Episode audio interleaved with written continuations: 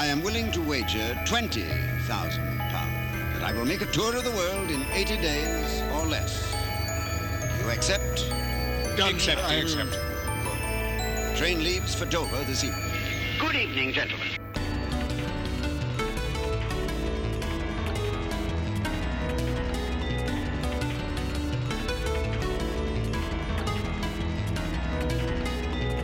Hello everyone and welcome to 80 Days in Exploration Podcast. Today's podcast is brought to you by three history and geography nerds in an internet-powered balloon. This podcast is dedicated to discussing little-known countries, territories, settlements, and cities from around the world. My name is Luke Kelly. I'm broadcasting from Dublin, Ireland, and joining me today are... Mark Boyle in Surrey in the UK. And Joe Byrne in Galway, Ireland. And in today's episode, we'll be talking about the only walled city north of Mexico in the American continent, Quebec City. Capital city of Canada's Quebec province. The city is located on the St. Lawrence River, around 500 kilometers from the eastern coast of Canada and around 700 kilometers northeast of New York City. Founded in July 1608 by Samuel de Champlain, a French explorer, Quebec City originated as Stadacona, an Iroquois Native American settlement before the arrival of Europeans. A base for French exploration and colonization of what would become New France, Quebec remains a hub of French-Canadian culture and history, with French serving its primary language, as throughout the wider province of Quebec. In 1775, American troops led by Benedict Arnold attempted to invade and take over Quebec City in the Battle of Quebec to liberate the region from the British. The siege was unsuccessful, however, and Quebec did not become the 14th American colony. Instead, it remained under British rule until Canada became its own country in 1867. Today, the city is home to just over 500,000 residents, making it the 11th largest city in Canada, similar in urban population to Albuquerque, New Mexico, or Dublin, Ireland. The city's curious name was taken from the native term for where the river narrows, after its location on the banks of the St. Lawrence River. Let's start out as we usually do with some foreshadowing as to what we're going to talk about in this episode. Joe, do you want to kick off with something you're looking forward to telling us about today? Oui. I would like to ask you, what do Hillary Clinton, Madonna and Angelina Jolie have in common with two-thirds of French Canadians? Go on. And for the answer, you'll have to wait till the mid-1600s. Okay. Okay. And any guesses? No? I'm assuming it has something to do with Quebec City. They once visited Quebec City or something. Yes, that's it. Is it? Okay. No. Wow. All right, okay. No. Well, I mean, maybe... Spoiler alert. Sure. I'm very disappointed. I mean, many of them are. All right. Mine is a phrase that I came across. I'm going to speak to it a little bit later, but a phrase that I came across. I don't know if either of you guys have ever heard of this. Mark, you might, because you're married to a Canadian. It's apparently a French phrase. Says as false as Canadian diamonds. Have you ever heard of this before? No. I came across that one too. I think it's a French phrase. Yeah, it's a French phrase, yeah. More than a Canadian phrase, because obviously it's kind of ragging. I don't think the Canadians would appreciate it, but yeah, we're going to talk about where that comes from later on. Yeah, it's a good story. Mark, what about you? I am looking forward to talking about a fail-off. Two military leaders both failing aggressively at each other, trying to see who will fail slightly less. Failing and slightly win. More upwards. Yes, okay. Exactly. It is a nice kind of lens to view Canadian history through, though, Quebec City, because like it's not what you think of when we Europeans think of Canada. You kind of think of English-speaking Canada, and I don't know. It kind of is a great example of how weird the history of Canada was and how it all got knitted into a country. Kind of just because things were near each other. That's how countries tend to start, I guess. I think also Montreal is a much more culturally dominant force in modern Canada as well. Montreal is like a properly big city. It's Montreal, Toronto, and kind of Vancouver are the biggies, and Quebec's kind of forgotten a little bit.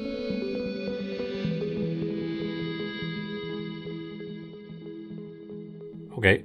So Mark, do you want to tell us how this whole place got started? Yes. So talking first about kind of the geological structure of the place, it's at, as you said, it's on the St. Lawrence River, and it's at a bit of a confluence of little islands and stuff like that. And actually, geologically, apparently it's split into three distinct zones, one of which is the Appalachians, which, if you know that name, it's in relation to kind of the huge mountain range in the east of the United States. But actually the kind of geological formation of the Appalachians stretches all the way up to pretty much Quebec City. Anyway, so you have the Appalachian bit. There's also a bit called the St. Lawrence Platform, which is just to the north of Quebec City. And that consists of sedimentary rock, such as sandstone and limestone. And it's frequently, and this is a new word on me, fossiliferous, as in it's, loaded with fossils. But that's the term for that. Fossiliferous. Marine fossils in particular. Cool. So last section is the Laurentian, so as in relating to St. Lawrence River, and that is lots and lots of igneous, or as my secondary school textbook said, fire-formed rock. Basically anything that's been kind of stuck underground for years and years and years and cooked. There's Grenville rocks representing the deep roots of an old mountain chain, which are under Quebec, which apparently would have been as high as the Himalayas in their day. Anyway, the people we're talking about are the Iroquois, or I believe the term that they would have for themselves is the Haudenosaunee. In both terms are quite broad umbrella terms for, a whole both kind of historical and present group of tribes, cultures, etc. So these are kind of quite broad brushstroke terms. So Iroquois is a language group. Right? I mean, generally speaking, it's either going to be a language group or... when you're looking at the kind of the archaeological records, it's kind of what did their pottery look like, or what did their behaviors look like. But all of this stuff is kind of retrospective. But I mean, is it kind of as useful as saying Germanic and meaning everyone from the Netherlands to Switzerland? I mean, it's kind of hard to say in this case because I mean we'll get to it in a little bit. But we're specifically talking about this St. Lawrence Iroquois here, and. They kind of vanished, okay. So it's a bit hard to say what their language structure would have been. Probably would be my answer, but we can't ask them because they're not there. But that's flashing forward a little bit. Going back again, the earliest human occupation of the general area was about 10,000 years ago, with the arrival of early nomadic hunters. They descended from the people who had crossed the Bering Strait land bridge, as is the case with everybody indigenous to the Americas. And when they arrived in Quebec, the glaciers had just receded and plants and animals were newly flourishing, so it was a really good time to arrive. Trade networks were also established over time.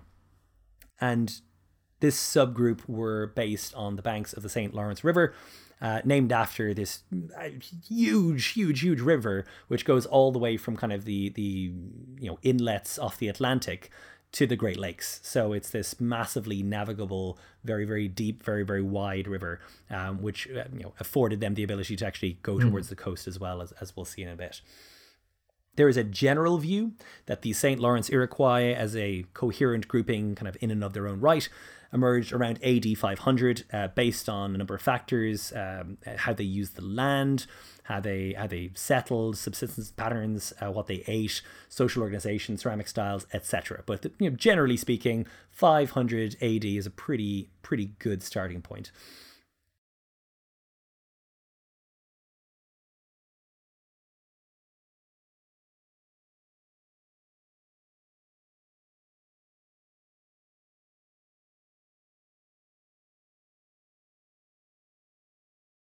And around the year 1000, they move further up the river. They also move into modern-day New York, bearing in mind there wasn't a national border there, so they were free to roam as they liked. And even though there were Vikings in the area, probably around that time, exploring the Atlantic coastline, there's no evidence that they made it up the St. Lawrence River as far as where the Haudenosaunee were. Between 1200 and 1350, some of the Iroquois from the Quebec City area temporarily left their villages and they started kind of migrating towards the coast, towards the estuary of the St. Lawrence River during the latter half of winter. This was basically so they could kind of extend their hunting season, and they were able to fish for salmon and hunt harbor seals. And they would seasonally share the territory with another group called the Innu, who would move to the coast in the summertime, but they would move inland and hunt as well. So they were kind of cycling through this area with another grouping called the Innu, which apparently is extremely rare. There wasn't kind of territorial clashes between the two, or at least none that were recorded. Archaeological data suggests that this St. Lawrence Iroquois were distinct from the Huron Wendat and the Five Nations Iroquois. When you hear about the Iroquois, it's normally in relation to the Five Nations, who have, I think, some pretty well-known constituents. Who became a really big military... Yes, they were a really big military factor later on, I think particularly during the 7 Years' War. Other things that are kind of slightly distinctive of this group and of this time was a scarcity of use of stone tools. Not really known why, but they seem to favor bone over stone, and there's a great breadth of really interesting tools that were created and recovered from various sites in the area. The St. Lawrence Iroquois, as they became more sedentary, less mobile, and probably more involved in agriculture, had a reduced need for stone as well. So tools normally used in hunting and butchering activities probably weren't used as much. And also bone is kind of lighter. It's maybe easier to work with, so maybe they preferred it for that reason as well. And then one of the last things I'm going to mention is just kind of choosing a site for a village, because this was one of these things that was preserved as a decision for the elders. And they would surround their villages with wooden palisades for protection. These villages were semi-permanent, so they would move around every now and then, kind of every 10 to 20 years. And they used longhouses divided into apartments for each family. But each longhouse could house up to 50 people.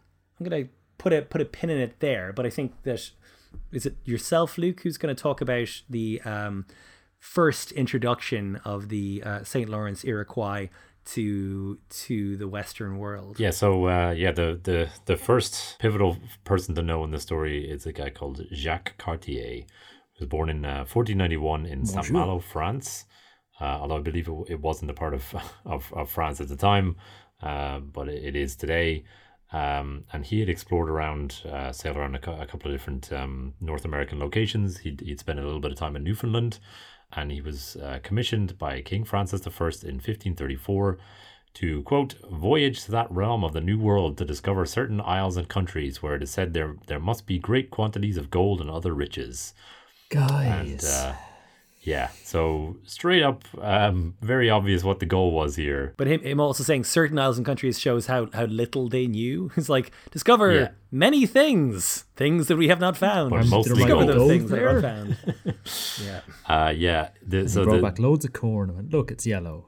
Yeah, there was a secondary consideration to discover the Northwest Passage and a route to Asia. Again, probably easily done. Motivated by trade there, but yes, exactly. Yeah, but it seems like the first priority here was great quantities of gold and other riches. Nice. On his first voyage, he entered the St. Lawrence Seaway, rounding Newfoundland, and stopped off at an island where his crew shot a number of birds and also spotted a polar bear swimming offshore, as large as any cow and as white as any swan.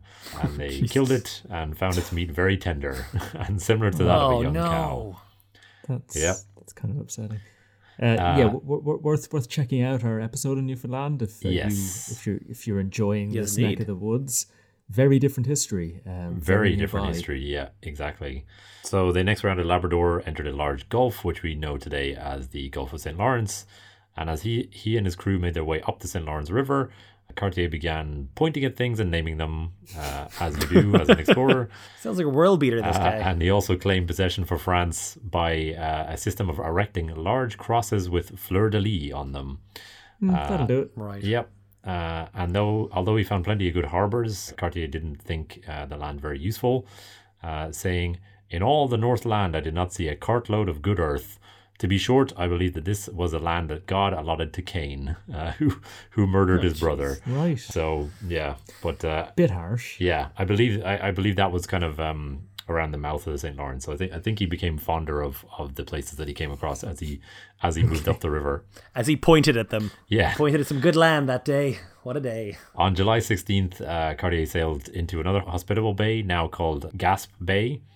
And the following month, he had his first encounter with the natives of the Mi'kmaq tribe. and he traded a little bit with them.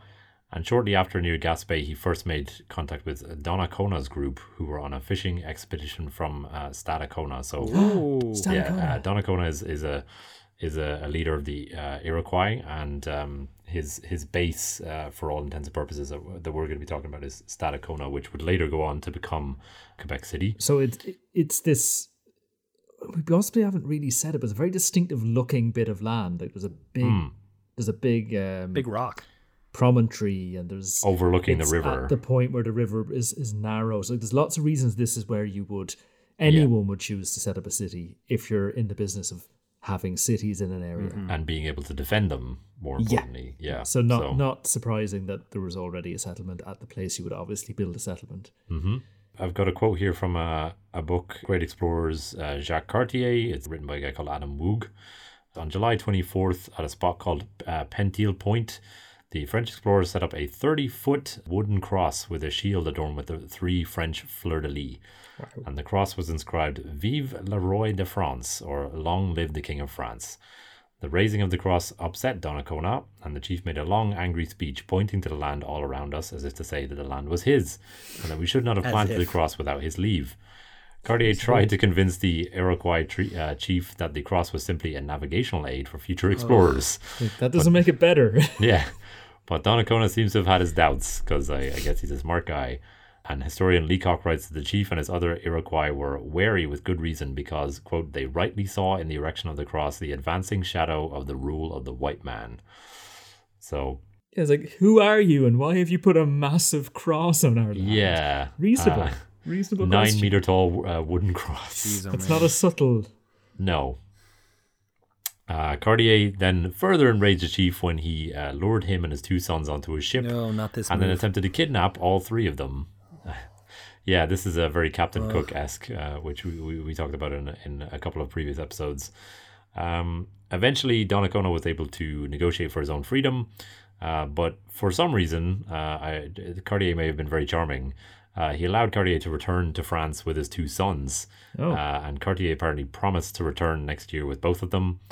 And there was a big feast before Cartier and his party departed, not having found any gold, but certainly having explored plenty of the local area.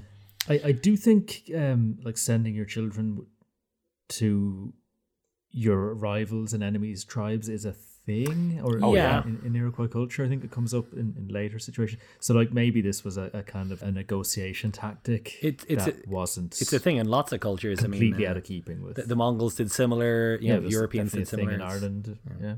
So maybe not that crazy a choice, but maybe not. But this guy has shown himself to be a little bit difficult to trust. I think the crazy choice was trying to steal the people.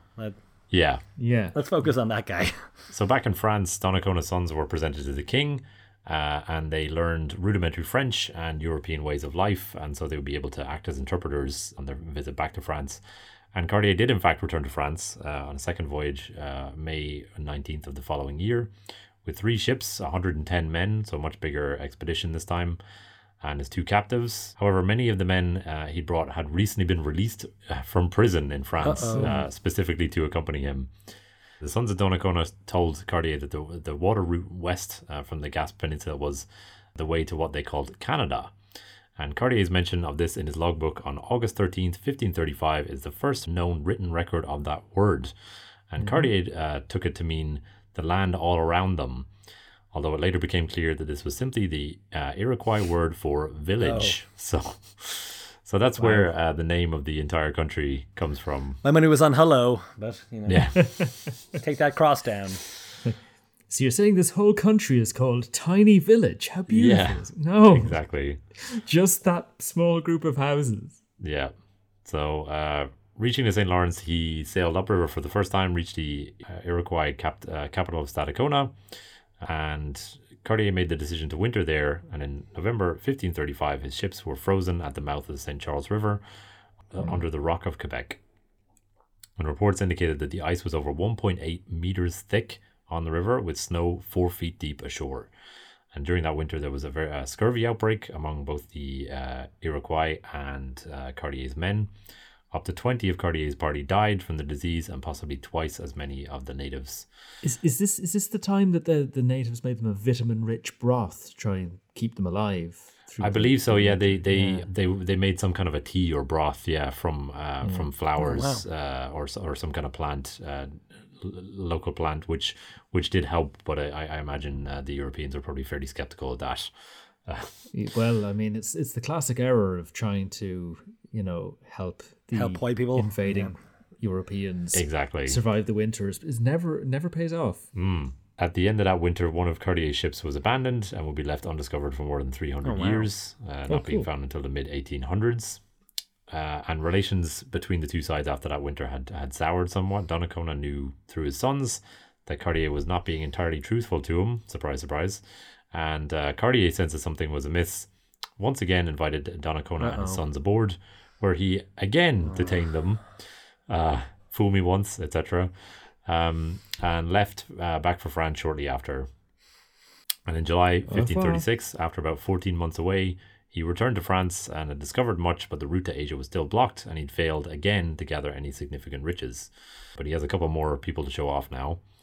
There was a pretty large gap then between his second and third voyages, as the French went to war with Spain, and Donnacona seemingly was quite well treated in France, but he did die in 1539, awaiting a return to his homeland. I'm not sure exactly what age he was at that point, but he never made it back to Stadacona. And in October 1540, Cartier finally received a formal commission concerning a third voyage. Money was set aside to equip 8 ships this time and prepare hundreds of people for the trip. And this voyage's main goal was to create a permanent settlement. So he leaves in 1541, and the passage to Asia is all but forgotten. His instructions are to create a colony that will last in this area. There isn't one. There's a whole Canada in the way. Mm. There's no way to Asia. Exactly. So he aims for Stadacona initially, but is unsettled by the number of Iroquois there. So he begins to found a different settlement at the site of present-day Cap Rouge, Quebec, with around 400 people or so, which would be known as Fort Charlesbourg Royal. And this area was merged with Quebec City in 2002. Okay, so but it's pretty close. It's pretty close, but it was the first formal French settlement in North America. Huh. However, it was abandoned after just 1 year due to the harsh conditions over the coming winter. Right, so. And Cartier later would take his leave the following year as well, returning to France, having successfully gathered what he thought was a vast amount of wealth. However, upon returning to France, his trinkets were discovered to be merely quartz crystals and iron pyrite, respectively. That's gold. Yeah, which gave rise to a French expression as false as Canadian diamonds, or faux comme la diamants du Canada. Apologies for my French pronunciation there. But, and presumably that's where Cap Diamant got its name, is it? There's a big part, it was part of Quebec City called Cap Diamant. I'm going to say yes. Diamond. Yeah, you gotta be Cape. So again, quoting from Adam Woog's book, which I quoted from briefly earlier, in some ways Cartier was a failure. He didn't succeed in finding the Northwest Passage, nor did he bring great riches such as diamond or gold back to France. He also didn't succeed in another of his goals, establishing a permanent settlement in Canada. Yet Cartier did accomplish a great deal. He was the first European to explore, describe, and map in detail the Gulf of St. Lawrence and a portion of the St. Lawrence River. And this vast waterway proved to be a major passage into the interior of Canada, leading to the Great Lakes and other unexplored areas. And because of his work, France was able to enter and build a vast colony in North America. Fair. Yeah. So information, I guess, he came back with information, not much else, but that information would prove invaluable for the next attempt. There was some fur trading that continued after that point, but the next settlement attempt wouldn't occur for about another 60 years or so. And during that time, the Iroquois population was supplanted in this area, and the site of Stadacona had been seemingly abandoned. And enter Samuel de Champlain, a French explorer and colonist, arrived in the region in 1608 with 3 ships and selected the site of modern-day Quebec City to build a fort atop Cap Diamant, making it easy to observe the comings and goings around the St. Lawrence River. Mm. And of the area, he would write, "I could find no place more convenient or better suited than the point of Quebec, so called by the savages, which was covered by nut trees." And the word Quebec is an Algonquin word meaning where the river narrows. So that's what the city today is named after. He's not very respectful of the First Nations people, is he? No, that's a direct quote from him. But yeah that's what he said. And you were saying that the Algonquin people had sort of moved in to fill the gap left by the Iroquois. Somewhat, yes, yeah. But they apparently hadn't taken over the side of Stadacona, or certainly not to the same extent. Well, they won't now. I'll talk a little bit about his interactions with the First Nations people later on, but I think it's Champlain. It is quite interesting that you say that. But along with his men, he built a small wooden fort, naming it La Habitation, to house up to 28 people. And apparently a Basque settlement, a number of Basque settlers nearby, attempted to orchestrate a plot to have this guy killed. Because they were attempting to kind of colonize this area as well. But Champlain discovered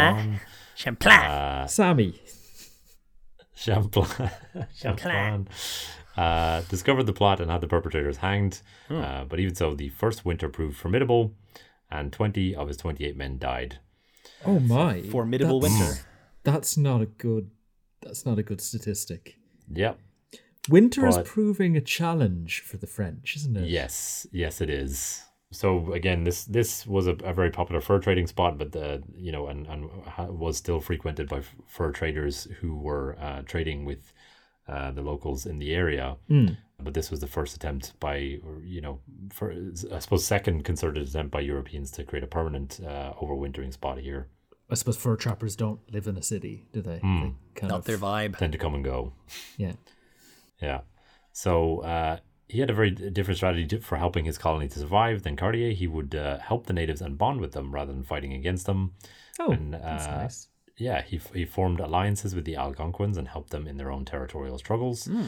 And as historian Francis Parkman observed, Spanish civilization crushed the Indian, English civilization scorned and neglected him, but French civilization embraced and cherished him, or at least Champlain did, in any case. And those alliances were key to the success of the new colony, which soon began to flourish. Champlain would return to France a number of times over the coming years, but he returned to Quebec often, becoming the governor in all but name. He returned in 1615 with 4 missionaries in order to further religious life in the new colony, and again in 1620, and would spend the rest of his life focusing on the administration of the territory rather than exploration. And he himself laid the first stone of Quebec City, what would become, I think, the walls of Quebec City, on the 6th of May, 1624. Okay, so he's Mr. Quebec then. Basically, Monsieur Quebec. Monsieur Quebec, yes.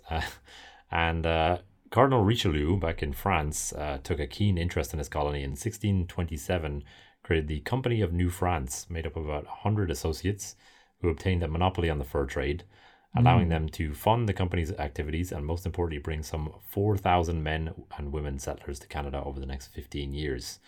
However, the Cardinal would only allow Catholics to settle in the new colony, not Jews or Protestants. And those that signed up were offered big incentives, including 3 years of guaranteed food and lodging once they arrived in their new North American homes. That is a distinction between English and French colonialism that I did see mentioned in some of the sources I was reading, that the English almost used it as a way to get rid of the Puritans, nonconformist populations. Yeah. You're a Quaker. Have you heard of Pennsylvania? You love it there. You can do your pacifism over there. Filthy pacifism. Or it's you Amish people are being non-standard. Would you like to go across the sea, please? Would you like to not be here anymore? Yeah. And even, I suppose, that it was a way to get rid of Catholics as well. Irish migration to America was encouraged to, make Ireland a bit more conformist. A bit less Irish. Yeah. It's, where the French are more no, it will be like France, where everyone is Catholic. Yeah. And they were having huge problems with Protestantism in France. So they heavily oppressed the Huguenots. Oppressed them to death, from memory. Yeah. And some were able to get refuge in England and the Netherlands and stuff, but France was much more clear on what French culture was and didn't want to export anyone else, which you'll see it in the character of Quebec as it develops, very Catholic from the get-go. I mean, weirdly, it's the same as the France's approach in other instances, you know, New Caledonia and even today, whereby, you know, France doesn't have... We did talk about that, yeah. France doesn't have... Civilizing, you know, the savages and all that sort of stuff. Oh, yes. Yeah. What do they call it? The civilizing mission, or that they have some word for it. But it's also kind of treating places that are, you know, obviously geographically not France as France. But like Saint Pierre and Miquelon, where off the coast of Newfoundland, where they use the euro because it's France. Yeah, yeah, bizarre. Yes, yeah. It's like, you know what would make this place better is if it were France. Yeah. So yeah, Quebec City is, as we mentioned at the top, one of the oldest European settlements in North America, and is the only fortified city north of Mexico whose walls still exist to this day. I believe we have some traditional Wendat music, which we might be able to insert here. So we'll be back just after this.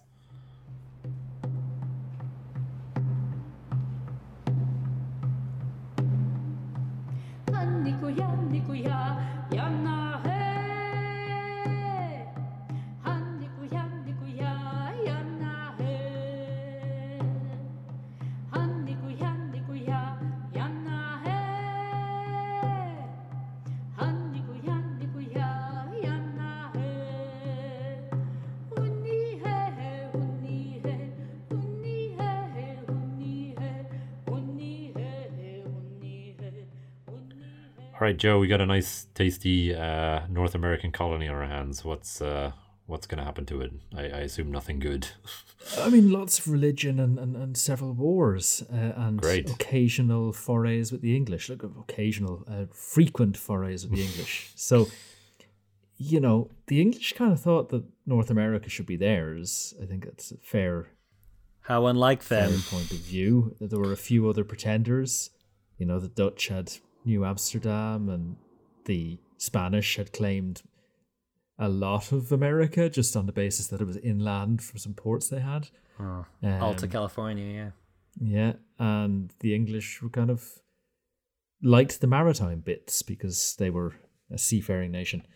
So they were bound to put up against New France, this big colony that was, I suppose, pretending or had aspirations to stretch from Quebec all the way down to Maine, I suppose.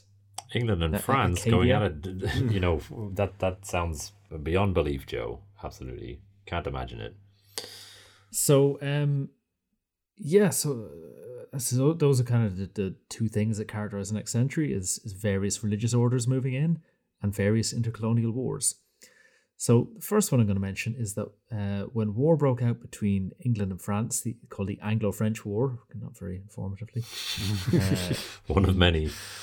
The Kirk brothers, Kirke, who were actually born in France. They were born in Dieppe in Normandy, sons of an English trader, but they were loyal to England.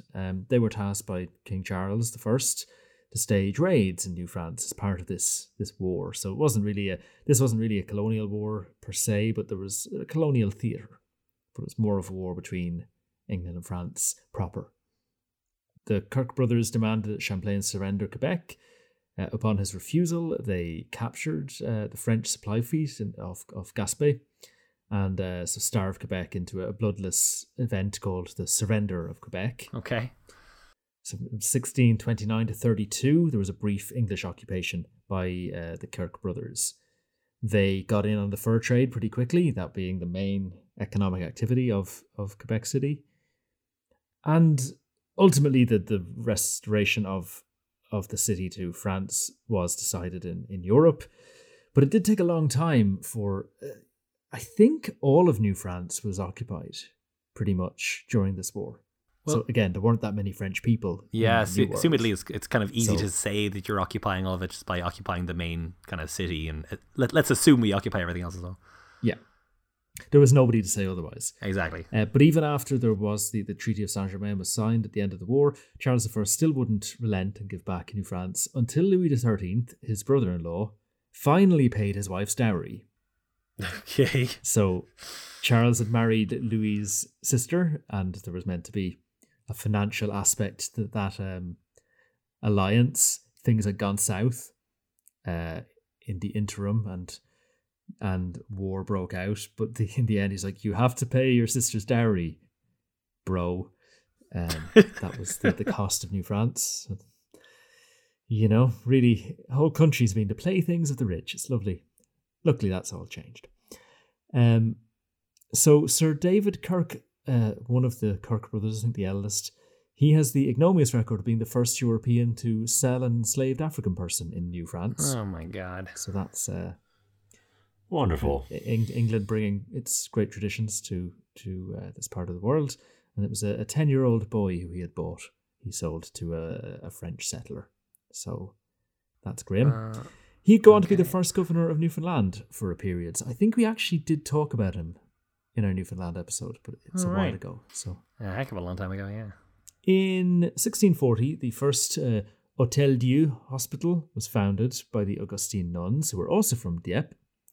And just a fun thing about the Kirk brothers, they were burned in effigy in France when they took Quebec, because the French were outraged that these French people were committing treason against France. They didn't think they were French, but the French populace did. Well, I'm glad they were hated in their own time. Yeah, that's nice. By somebody. For weird reasons. So around this time, around 1665, there were 550 people living in 70 houses in the city. 1/4 of these people were members of religious orders. Wow. That's quite a lot. Okay. So there were secular priests, just to say like parish priests.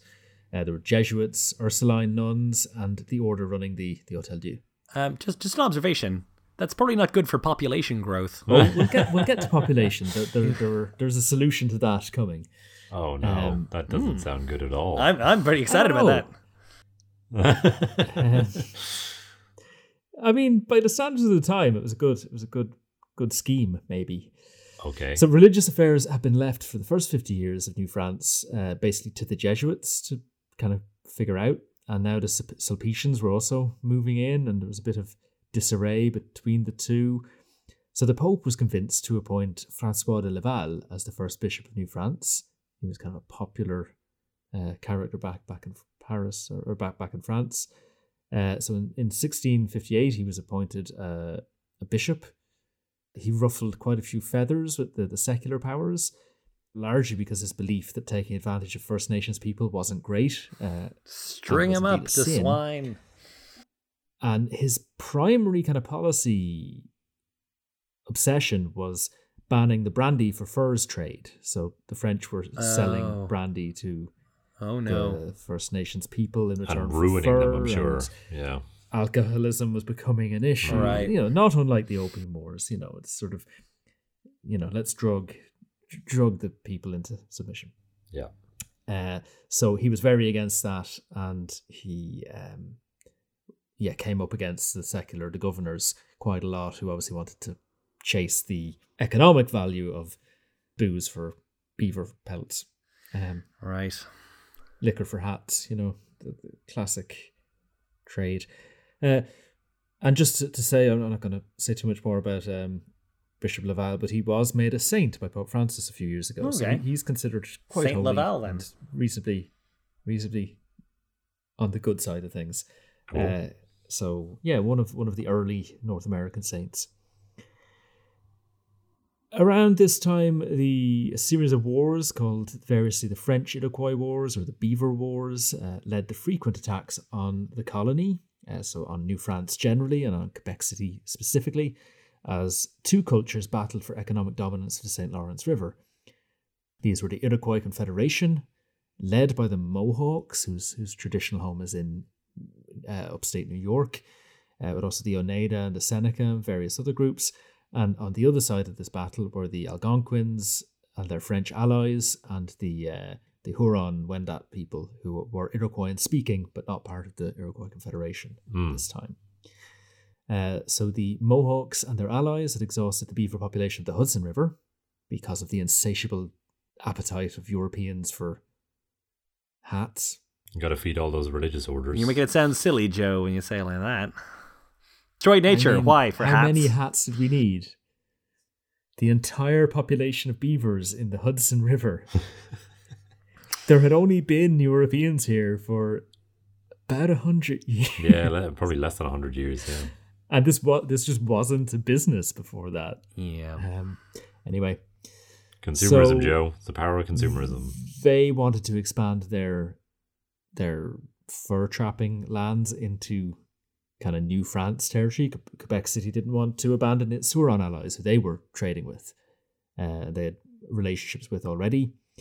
After many raids on various cities in New France, including Quebec, they conceded to let them trade. But when the Iroquois arrived with their pelts, they were told, you have to sell them to the Huron people and we'll buy them from them, which was not well received.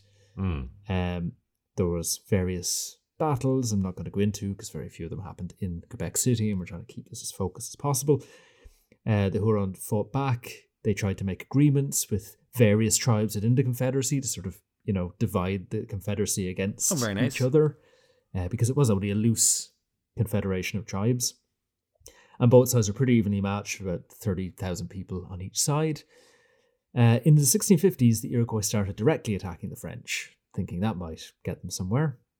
And the Huron were broadly defeated during this time, dispersed or assimilated. And one of the times that they were, a group was carried off by the Iroquois. There were various Jesuit missionaries with them who were considered martyrs because they were killed. All right. So a few more North American saints there.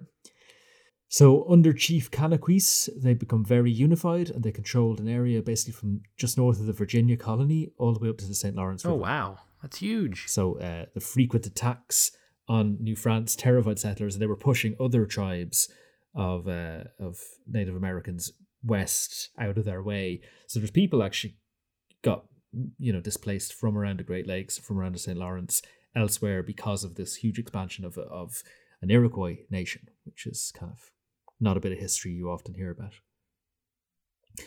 In 1663, the what did you call it, the company earlier, Luke? I had it as the Company of 100 Associates. I think it was just the Company of New France, wasn't it? I think the Company of New France. It had a few different names, but anyway, it decided it was done with all this noise, and surrendered New France in its entirety to the king. All right. So King Louis XIV got a new directly administered territory, instituted, you know, military leaders and a governor, sent 100 regular troops to defend Quebec from the Iroquois. These were the first uniformed regiments in, for want of a better word, Canada. Right. So before that, there were just kind of some fur trappers with guns, and it becomes the capital of New France officially. Quebec City does. In 1665, Lieutenant General de Tracy arrives in Quebec City with 4 companies of regular troops, and before long, troop strength had risen to 1,300. So Marquis de Tracy acted as governor for all practical purposes, and led several punitive raids into the Mohawk homelands in what is now New York State. They had lost their Dutch allies in New Amsterdam when New Amsterdam was given to the British, became New York. That I think came up in our Suriname episode. I think they more or less traded it for Suriname. Yeah. Good deal. I mean, not for the Iroquois Confederacy. No. Because they've been mostly getting their guns from the Dutch. So the Tracy's troops destroyed villages and crops, insisted the Iroquois convert to Catholicism, accept Jesuit missionaries, and speak French. And this whole incident was devastating. So the Iroquois sued for peace. And that kind of put an end to the Beaver Wars. So this brings me back to the question I raised earlier. What do Hillary Clinton, Madonna, and Angelina Jolie have in common with 2/3 of French Canadians? Are they female? Is that 2/3 of French Canadians? I mean, women? You're definitely, that word is relevant. So this is an article I came across completely by accident. Okay. I think I was Googling, why were the English so mean about the French language in Canada, which is a later issue. And this came up. So 2/3 of French Canadians are descended from 800 women who arrived in New France in the 1660s. Okay. They were called les filles du roi, the daughters of the king. And it was a pretty attractive deal. So I was saying most of the colonists were obviously men because they were fur trappers or explorers or whatever. Where the English colonists tended to be farmers, they would come in families. These were sort of more solitary young men's activities. And so there was a population problem. How do you develop agriculture in a place that's full of, you know, grizzled loner fur trappers? Yeah. Unwashed grossos. Yeah. The solution was to give the opportunity to the lower class women of Paris, who might be hard up for a bit of money, to find a dowry, and say that the king would pay their dowry if they went over to New France and picked a husband from among the various men who were on offer. There was a kind of a speed dating system, matchmaking system, where the intendant of the colony, so the kind of the governor, Jean Talon, and an Ursuline nun, Saint Marie of the Incarnation, she became a saint later. Hot. Would chaperone various dates as you sailed up the St. Lawrence River. You start in Quebec, and if you didn't like any of the men in Quebec, you go to various other villages, and eventually you'd end up in Montreal, and you kind of have to make a decision pretty quickly. And yeah, you got your dowry paid and a little chest full of household goods and trousseaux and so on. And you got a bonus kind of pension from the king if you had 10 children. So can you imagine the abject horror of what it must have been like for these women coming in a boat, and there's like thousands of gross, unwashed men, probably have taken their pants off in expectation, just like tumescent, red from the waist down, because that's where all the blood is gone. Some of them are passing out. Anyway, it led to the biggest baby boom in Canadian history, where the population of New France doubled. Great. Oh boy. Okay, and so, as I say, 2/3 of French Canadians, as a result, are descended from these 800 women, which is a pretty good genetic payoff. There's a lot more than 800 French Canadians, and Hillary Clinton, Madonna, and Angelina Jolie also are descended from some of these women, due to, I assume, some distant French Canadian ancestry. There you go. In 1668, the Huron Wendat community moved to the Quebec City area, to the town of Lorette, which would eventually be enclosed by the city, and they now have two urban reservations called Wendake there. In 1686, the market square in the lower town was rechristened the Place Royale after a bust of Louis XIV was erected by Intendant de Champigny. And many houses around the Place Royale, which is quite iconic. I think it features in Catch Me If You Can, apparently.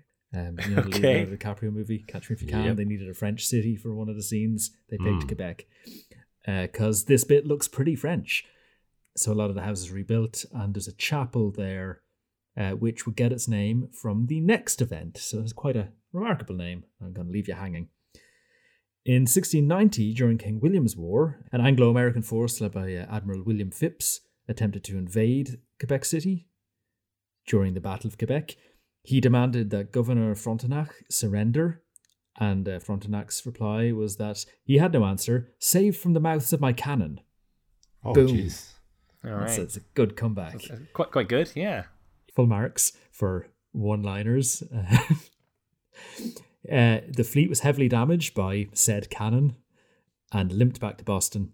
Phipps was knighted, not for that, for recovering a sunken treasure ship off Haiti, which is much more fun. And he would actually be the first royal governor of Massachusetts, despite his failure in Quebec. So New France exulted in its victory and survival. And on the 5th of November, the Te Deum was sung in Quebec in the chapel of a new church on the Place Royale, which would be named Notre-Dame de la Victoire, so Our Lady of Victory. So that's kind of cool. That's one of you've probably, if you've Googled pictures of Quebec, you've seen this church. And then my final interaction between the English and the French was in 1711 when Admiral Hovenden Walker's Quebec expedition sought to, again, conquer Quebec during Queen Anne's War. So wars just seem to be named after the king back then. It's a bit dull. Or Jenkins' Ear. Yeah, I was looking forward to something like Jenkins' Ear, but it's just King William, Queen Anne. So Walker's expedition failed when 7 transports and 1 storeship were wrecked, and some 850 soldiers were drowned in one of the worst naval disasters in British history.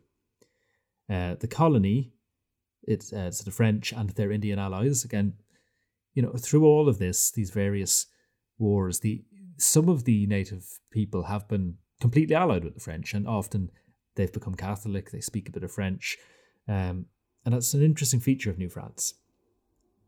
So the whole colony had been on a war footing, aware of the impending expedition, but when a ship came up the bay, it was actually a scout saying, guys, they're not coming.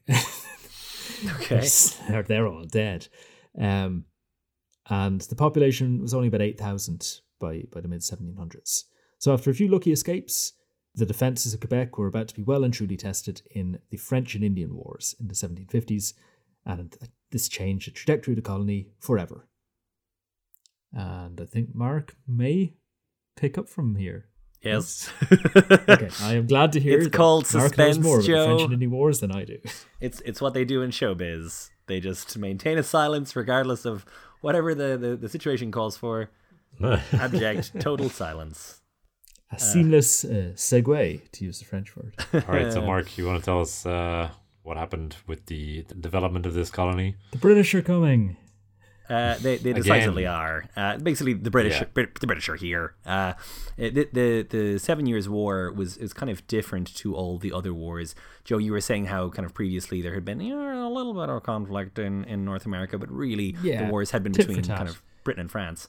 I do think French and Indian War is a much better name. Exactly. It's much more evocative than Queen Anne. This is both tit and tat and tut and tot. This is the whole kit and caboodle. This is the first kind of spring into kind of close to total war, and it's all over the world. And one of the theaters is around Quebec, and in the year 17 they do call it like the first real probably global war. Exactly. I can't remember where we talked about it before, but I remember we spoke previously about the casualty numbers in the 7 Years' War, and it was horrific for the time. I think there was fighting in the Caribbean, all over. In 1759, we encounter a bona fide 80 Days All-Star. It is Louis-Antoine de Bougainville. Ah, him again. Oh, great. He's in France at this stage. This has been his season. He travels to France to seek reinforcements because Quebec City is very aware that the British are coming.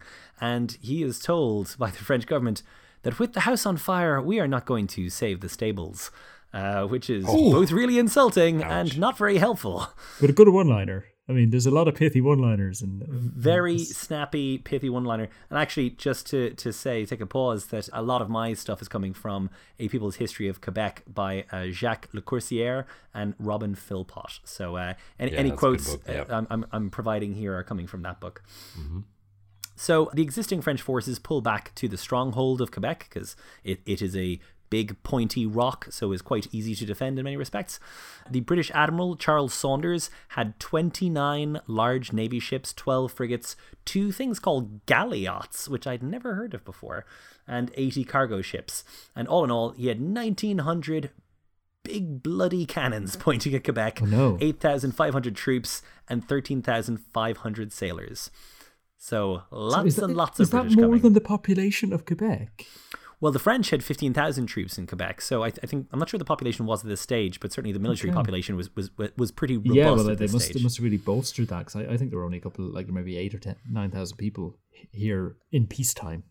We're well into the war at this stage, so they probably shipped out a lot of extra troops because of all the conflict in North America. Anyway, the English army set up camp just downriver on the Ile d'Orléans.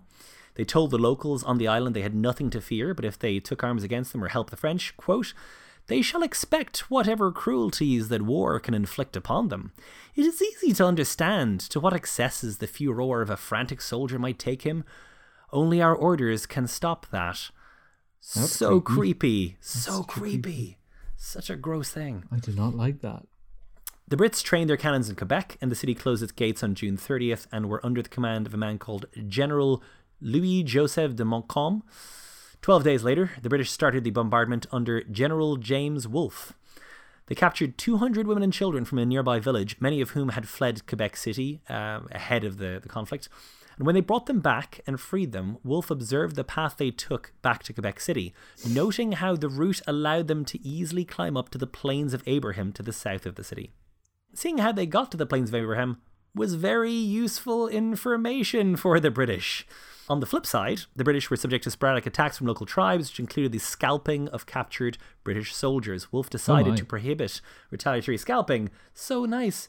Unless they captured any local tribesmen. So they were scalping local tribesmen, is the upshot of that.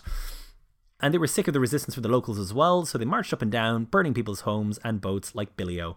The British commander Wolfe was quite ill, apparently, during all this, as it happened. So that was one of the reasons that they were kind of taking their time. They weren't kind of plunging into attacking Quebec. They were kind of holding back and doing, you know, as much planning, let's say, as they could.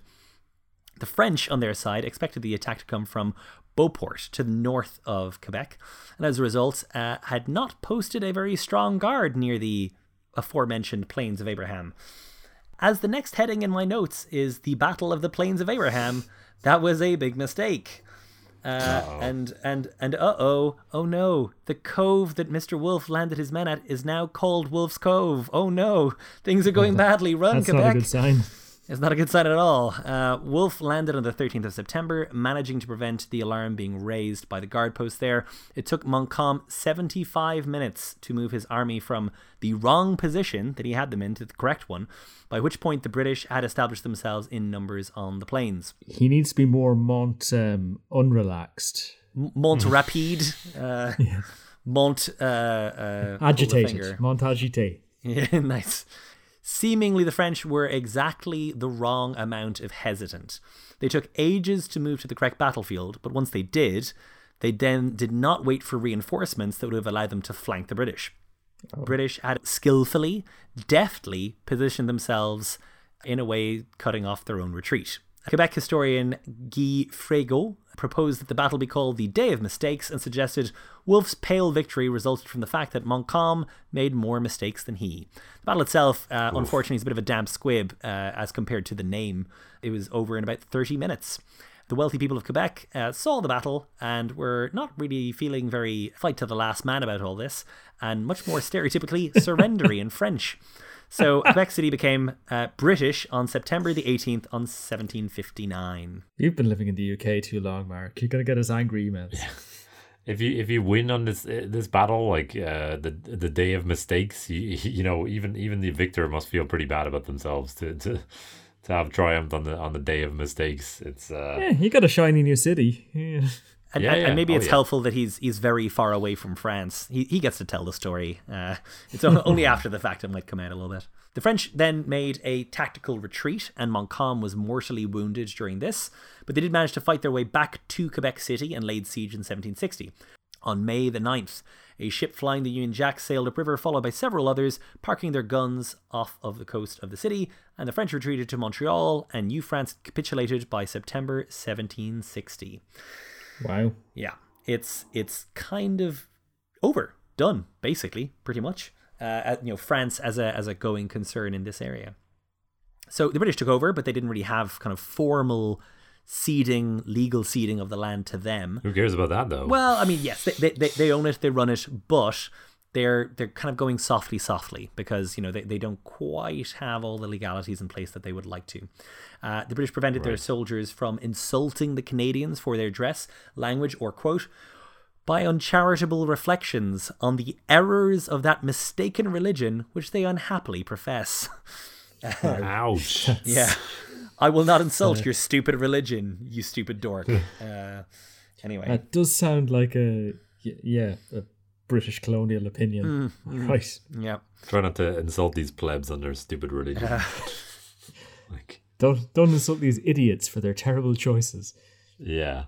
Male religious orders were eventually disbanded, but orders of nuns were allowed to continue, but also it took them 6 years to get to replace the main bishop of Quebec City once the previous one died in 1760. So it was a bit of a, you know, go slow in Catholicism generally. Some Acadians had fled to Quebec City, and one day, inevitably, we will do Acadia. Have we talked about Acadians yet? We have, I think, briefly. No, it's kind of around Maine, right? Which was part of New France. It was a colony. It wasn't treated very well by the British, and a lot of them ended up being Cajuns when they fled to Louisiana, New Orleans. So that's where that name comes from. Anyway, so they weren't considered Canadian or, you know, French Canadian, let's say, and all slaves continue to be slaves. So the British were really kind of, you know, not really Yeah, very, very, very British, the whole thing. So eventually the legal status was granted, 1763, the Treaty of Paris, bringing an end to the 7 Years' War formally. And Quebec is now formally, actually British. But it's filled with French people, which is challenging. French citizens were given 18 months to leave, or they could stay if they wished, but on British terms. 1766, there were about 600 British and a few Irish. Such a leave to remain. Oh, do not, please don't. So there's 600 British and 90,000 French, and, wow. and that also includes some kind of indigenous people in the province, and Irish people, and a few Irish as well. But I did just see about the Irish, like a lot of the Irish there came via France. Like a lot of Irish aristocracy would fight in French armies because they were Catholic and so on. Oh, I mean, didn't particularly like the British. Sometimes settled there and they would end up in New France that way. I imagine how, you know, disappointed you would be if you were an Irish person who went to France to fight for France and then moved all the way across the Atlantic. To New France, only to be taken over by the British. But it's fine. I think you have decided to become British. Terrible religion that we've foolishly chosen. Anyway, so 1774, the Quebec Act is passed, expanding out the territory massively to the north, in part to head off claims from a group of 13 states to the south, who were about to become United States of a fashion. Indeed. Canada was in fact invited to join as a 14th state, but didn't fancy it, perhaps in part because they were referred to, quote, "You are a small people" by the 13 states. Oh. And there was also lots of threats laced in there as well about joining or else, basically. And when you say Canada in this period, you mean essentially what is now the province of Quebec, do you? Maybe a bit more into kind of modern day Ontario, I think. As well at this stage. Yeah, but not like all the way to the west coast and not the Yukon, not Newfoundland, no. And not the British bit at this stage. I don't think much of their invitation skills, you know, like, "Would you like to join us, small people? You're a small people, but you can join our club if you like. You are very weak, and we would advise you to. It would be a good idea for you." So anyway, the U.S. tried to make good on their threats and sent an army under none other than Benedict Arnold to conquer Quebec City. But his army was terribly diseased and weakened by the time they got there, and were largely defeated by December 31st, 1775. They laid siege all the same, because God loves a trier, and Quebec again had to wait for the river to thaw before almost 5,000 German mercenaries reinforced the city by boat. Why German mercenaries, do you ask? Yeah, why German mercenaries? Well, because the British were a little bit worried about sending British troops to fight against British troops. Because many regarded this is during the American War of Revolutionary War, is it? They felt that they were still Brits at some levels, so maybe there might be conflict among their troops and so on. And, you know, the British army, very keen on fighting and killing French people, people they might consider as some of their own, bit more challenging. So it was German mercenaries. These guys are white and speak English. We can't fight them. Send the Germans in instead. Exactly. So, wow. Does the river completely freeze? Can you cross the river in winter? So I said earlier, I've been to Ottawa, and that's a much smaller river, but that does freeze. You can walk out on that in the winter. So when I went to Ottawa that time, it was winter. It was it was around New Year's. I came out of the airport in like a little jacket. It was not smart. I could feel the cold coming up through my shoes and into my shins. I could feel ice crystals in my lungs. It was about -10 to -20. It's serious cold. It is no messing around cold. And yeah, Quebec's going to be the same as that, I would say. Yes, I just Googled it, and it says, the St. Lawrence largely freezes every winter. Wow. That's not how I think of rivers. Yeah, true. It's navigable west to east during the summer and north to south during the winter. Some Canadians had welcomed this kind of potential possibility for a bit of revolution against the British, if they fancied it. But now that the Brits had won again, there was a cycling out of militia leaders who had either sided with the Americans openly or just weren't really as kind of, you know, British positive as the British would have liked. When the U.S. finally won independence in 1783, 7,000 Loyalists left the U.S. for Quebec and were greeted by the authorities there, in part because they felt this will be a nice make weight against all these tens of thousands of French people we have. So it'll slightly anglicize the province and dilute the Frenchness of the place. Due to a desire to split the province of Quebec into two in order to give British Loyalists a political entity in which they could dominate, in 1791 the province was split into Upper Canada in the south and Lower Canada in the north, confusingly. The British love partitioning things, don't they? we have some other very choice bits coming up as well. A bit of marching. Wait, a bit of lovely marching. No. Yes, indeed. Did you say Lower Canada in the north? Lower Canada in the north, yes, because lower on the river, I think is the idea. Right, yeah, okay. It's upside down. It is upside down. Yeah. So Quebec City was in Lower Canada, as in what we would call today Quebec. That explains so much about the things I was getting confused about when I was reading out side by section. It's like, why is low? How is that low? Like, where's the upper bit? Yeah, in just beneath it. Tundra. Yeah, it's just beneath it. The upper bit is just underneath. Underneath it. Yeah, perfect. Yeah. So so in Quebec City is where they established the 50-person parliament for Lower Canada. I had to mentally make that myself. Technically, women had the vote due to the use of the word person in the formation legislation, but this would be legally rescinded in the 1800s, while the English were only about... Damn it. Well, yeah, a nice little move. No, but when we said people, we didn't mean, like, woman people. We didn't mean women. We just didn't think there were any. While the English were only about 10% of the population, they got about 1/3 of the seats, explained in part by the lack of a secret ballot. So you had to shout your vote out, and many weren't too confident about kind of going against British candidates that way. Yeah. And also you weren't allowed to shout it in French. Jean-Louis. Sorry, there's nobody called that. John. Lewis? Ludwig? Yeah. Lewis? So also all laws had to be agreed with a council of lifelong Brit appointees, and the British governor had veto also. So it was, it's British, it's not French, it's just filled with French people. Mm. So it's so weird that they've colonized a French place exactly like they would anywhere else. It's kind of reassuring. It's kind of their dream is to colonize France. This is like them playing out their sick little fantasies. Agincourt again. Yeah, when you said the British authorities had veto power, I just imagine them just kind of, thumbs down to anybody who speaks with even a vague French accent. It's, no thanks. Yep. None of your type up here. So there was all of this locking the French into this British way of doing things, and the British were just kind of really frustrated with the French because they were French. They thought that kind of if they took it over...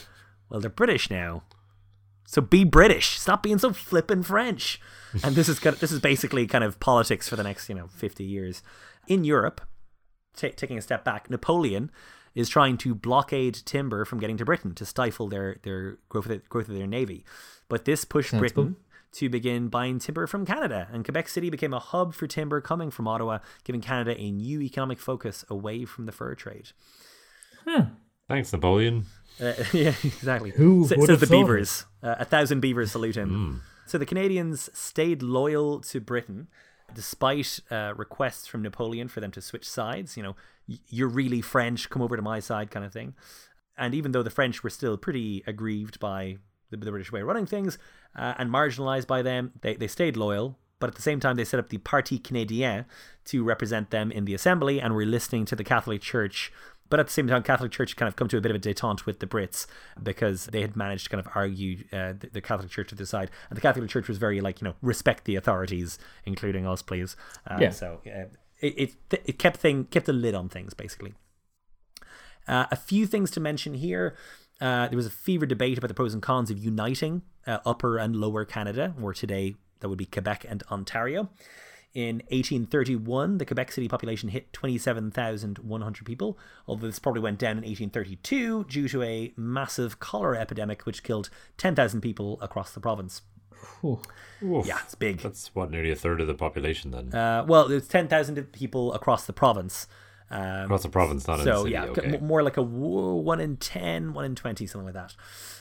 The Loyalists, so the British Loyalists, also got worried about being swallowed up by all these foreign Frenchy types that they had invaded, and so they began a series of provocative marches in order to intimidate their opposition for the only time in history. That doesn't sound familiar at all. Exactly. Were these orange marches? I don't know. I mean, because I know that became a feature of Canadian history later, where, you know, there was kind of provocative orange marches and provocative St. Patrick's Day marches, and you know, I think that was in a few cities across kind of the eastern North America, but maybe is the answer. This might have been maybe that's a bit later. There was also a big boycott of British goods to deny the British revenue.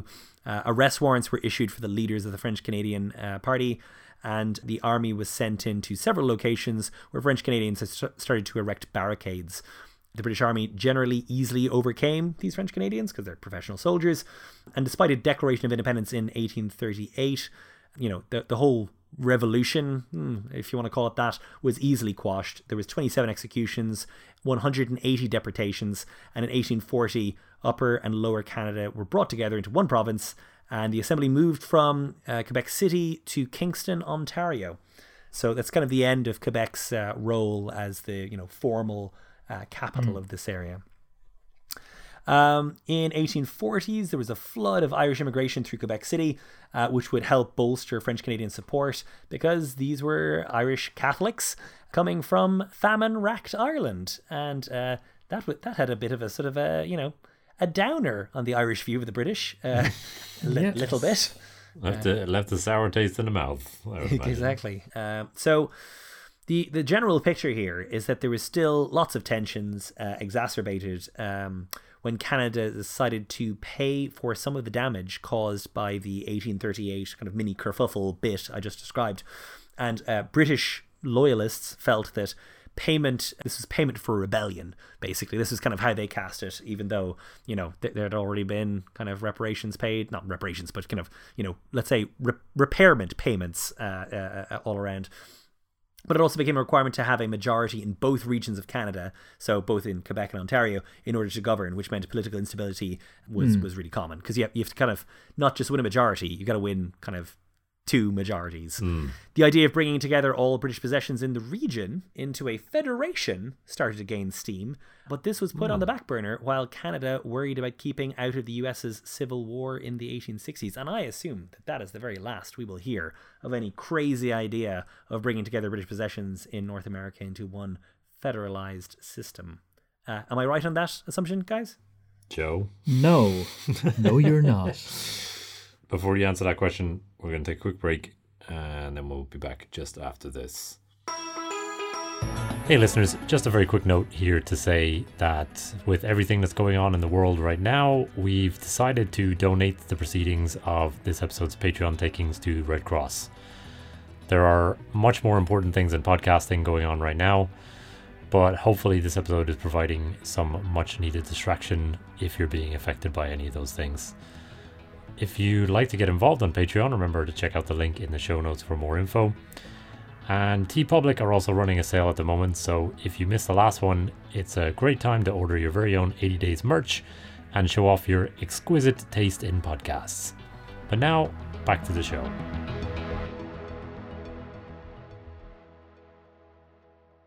All right, Joe, so did the British decide to consolidate more of their various possessions in this part of the world?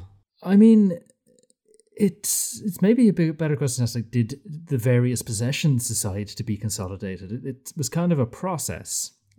So I've titled this section for myself, a section with far too many Quebec conferences.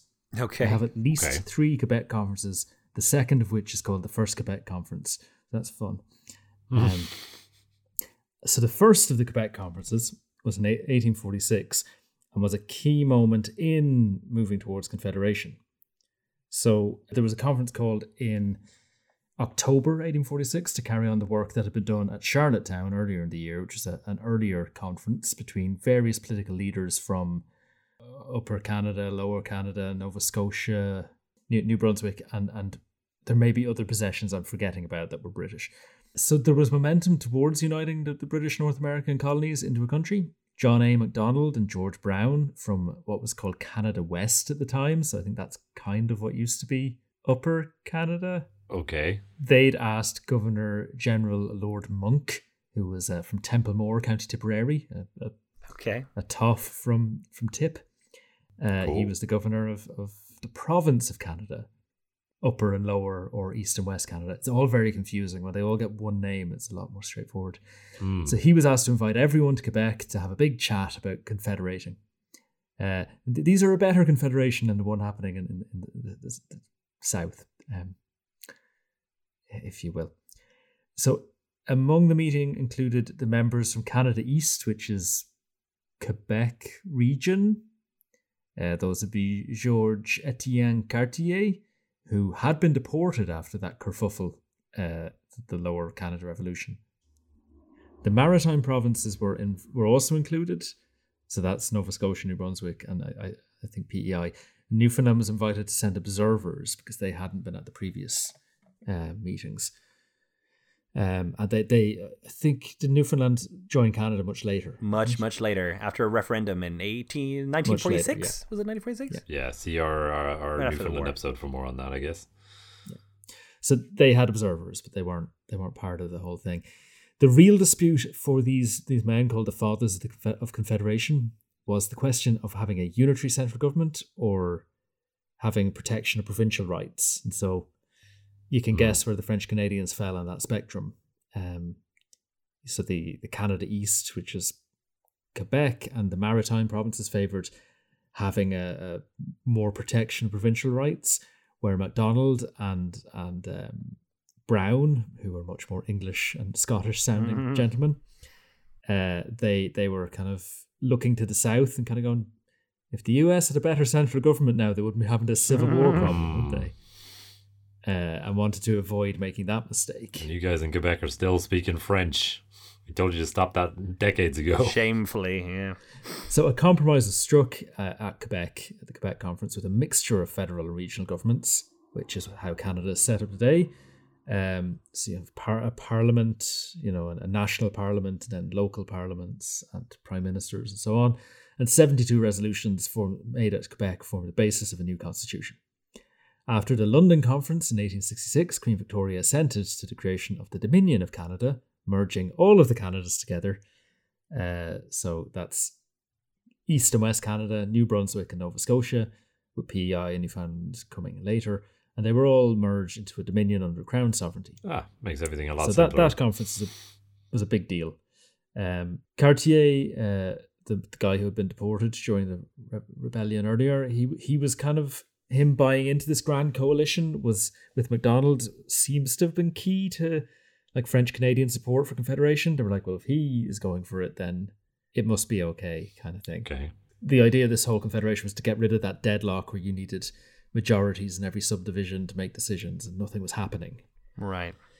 There were explicit protections for religious minorities brought in education as part of the deal to get the French Canadians on board. So, Catholics in the Protestant-dominated areas got to control schools, and Protestants in Catholic-dominated areas got to have their own schools, rather than one sort of, square peg, round hole situation.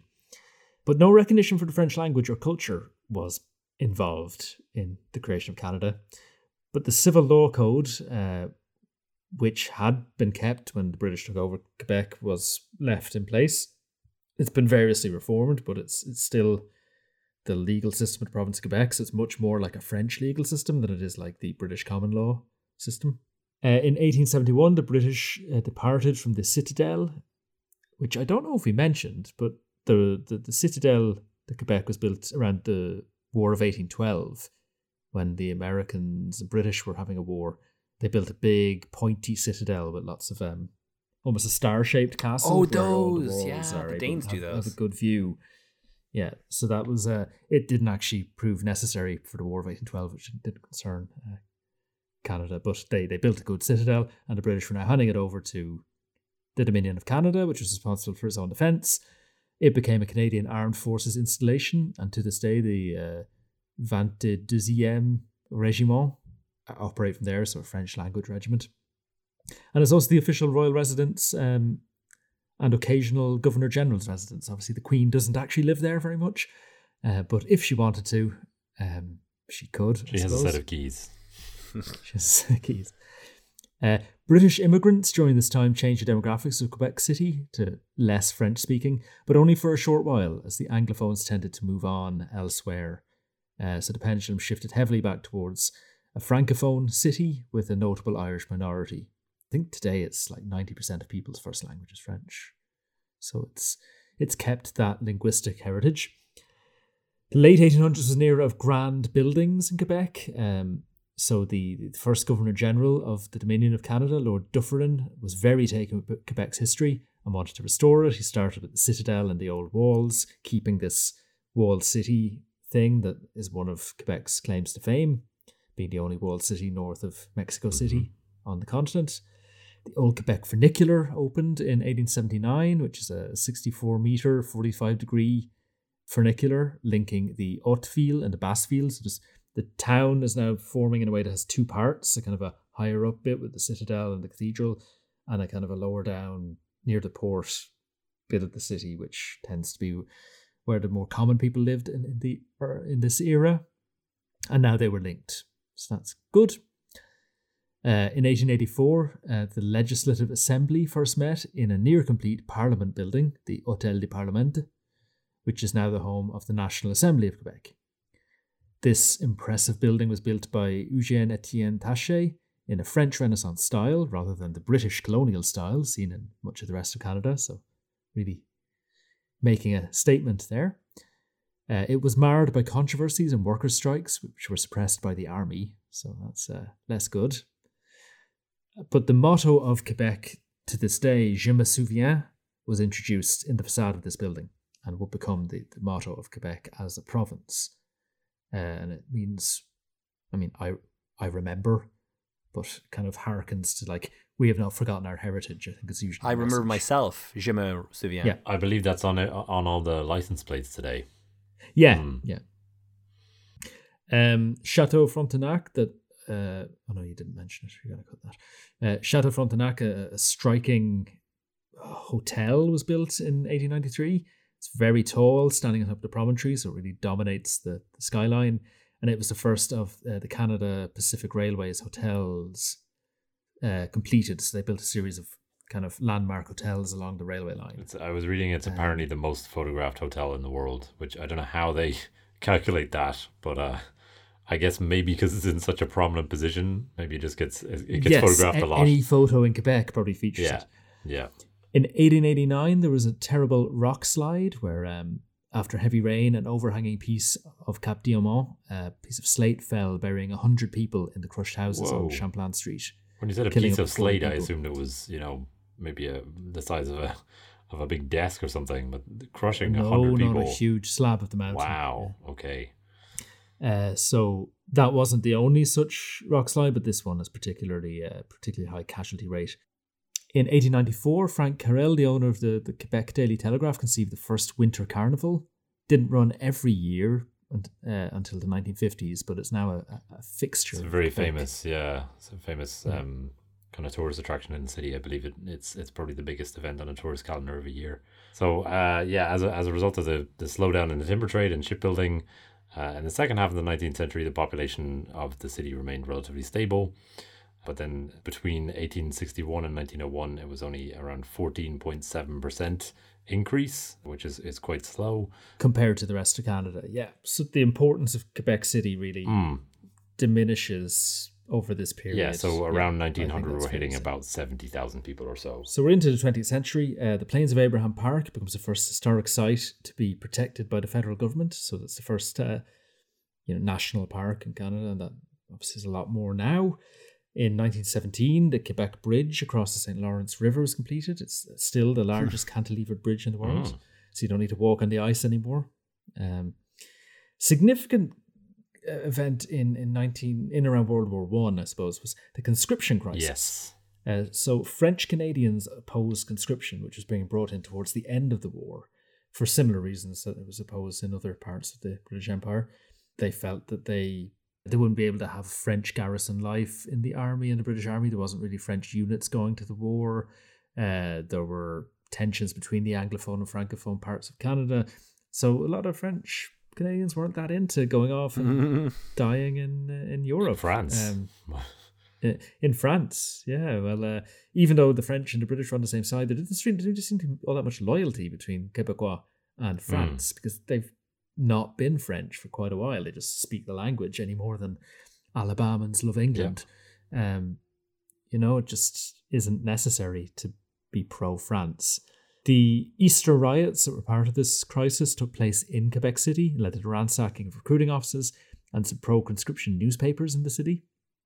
The Canadian Army was deployed by the Ottawa government, the federal government, and they opened fire on this crowd. Oh my God. Which is, at least 5 people were killed, which doesn't sound like a lot, but this was the most violent opposition to kind of Quebecois nationalism. But it's also so perverse. You're in the middle of a war. You're trying to recruit people to go shoot your enemy. Fight in a war, yeah. And you're shooting them. They hate you so much, you end up shooting them. Yeah. And you hope that'll turn around. Exactly, yeah. I hope I have convinced people to go to the front. I've shot your friends. A few bullets. Great. Several skyscrapers, édifices, were built in old Quebec in the 20s and 30s in an effort to modernize the city, which seems a pity when it's so picturesque. Yeah. And then in World War II, I don't have a lot to say. There was more muted opposition to conscription, still opposition, but not, the position of Francophonie in the army had improved. So a lot of the resistance was lowered. But Pierre Trudeau, who's from Montreal, but he was later Prime Minister of Canada and is the father of Justin Trudeau, the current Prime Minister of Canada. He was a minor figure in this movement as a young political upstart. But also, I mean, like in World War One, there was a French army in France you could go and join, whereas in World War Two, France was kind of gone. You know, it wasn't really the same scenario.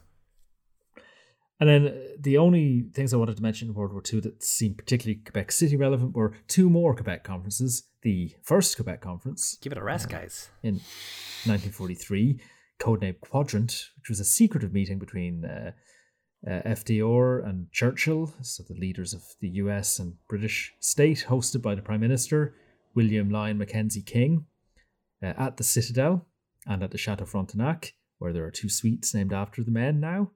But this is a very secretive meeting. Plans for Operation Overlord were trashed out here, along with other important decisions. So that's the D-Day landings were sort of planned here in person. And a secret agreement on nuclear weapons was also signed, which included Canada, but Canada weren't at the meeting. There was a fun story where Sergeant Major Émile Couture, a 25-year-old soldier from Quebec City, was cleaning up the conference rooms and he found a briefcase with Roosevelt Churchill written on it and a plaque, and he thought, oh cool, this will be a fun keepsake. Oh no. He brought it home and realised it contained the plans for Operation Overlord. Oh my God. Of course it did. Jesus. He kept stum about it and brought it back and told people what he'd done, and he was awarded a British Empire Medal for his discovery. Right. Which is nice.